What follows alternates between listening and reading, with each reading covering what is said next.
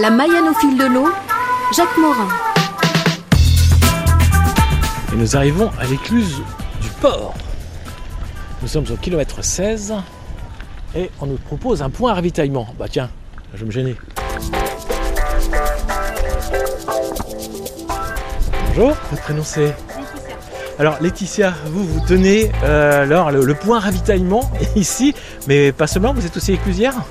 Alors oui, je suis éclusière et aussi gérante de 3 gîtes sur le halage. Et je m'occupe de 6 écluses, je fais passer les bateaux sur 6 écluses, donc entre Montflours et Mont Giroux. Dès qu'on sait qu'il y a un bateau qui monte ou qui descend, on enfourche le vélo, on va à la rencontre du bateau et puis après on accompagne le bateau jusqu'à Montflours ou jusqu'à Mont Giroux. Ah bah ça c'est cool. Ouais, ça permet de faire des bonnes rencontres aussi et puis voilà, de parler un peu plus du halage en accompagnant les gens.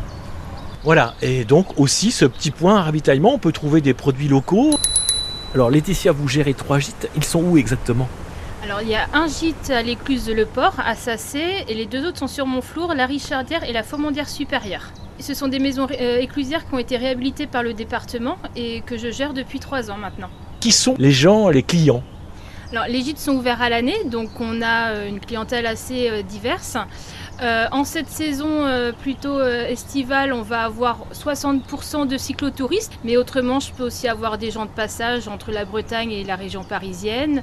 Je peux aussi avoir des ouvriers, des gens qui viennent retrouver de la famille en Mayenne. C'est très divers et ça vient vraiment de toute la France. Alors moi ce qui m'intéresse, c'est les gens qui viennent, qui ne connaissent pas du tout la Mayenne. Qu'est-ce qu'ils vous en disent ? Ils sont ravis. Les cyclotouristes sont très contents de trouver le halage bien aménagé, très plat. Ça leur change notamment lorsqu'ils reviennent de la Suisse normande, ça leur fait du bien aux jambes. Et aussi, ils voient la diversité de l'environnement entre Sud-Mayenne, Nord-Mayenne. Ils apprécient le contact des Mayennais. Et puis voilà, en général, ils restent un petit peu. Et puis souvent, très souvent même, ils nous disent on va revenir. Et c'est pourquoi j'ai beaucoup d'hôtes qui viennent, par exemple, en automne. Et puis là, qui reviennent cet été ou me laissent un petit message pour dire on pense à vous, on revient bientôt.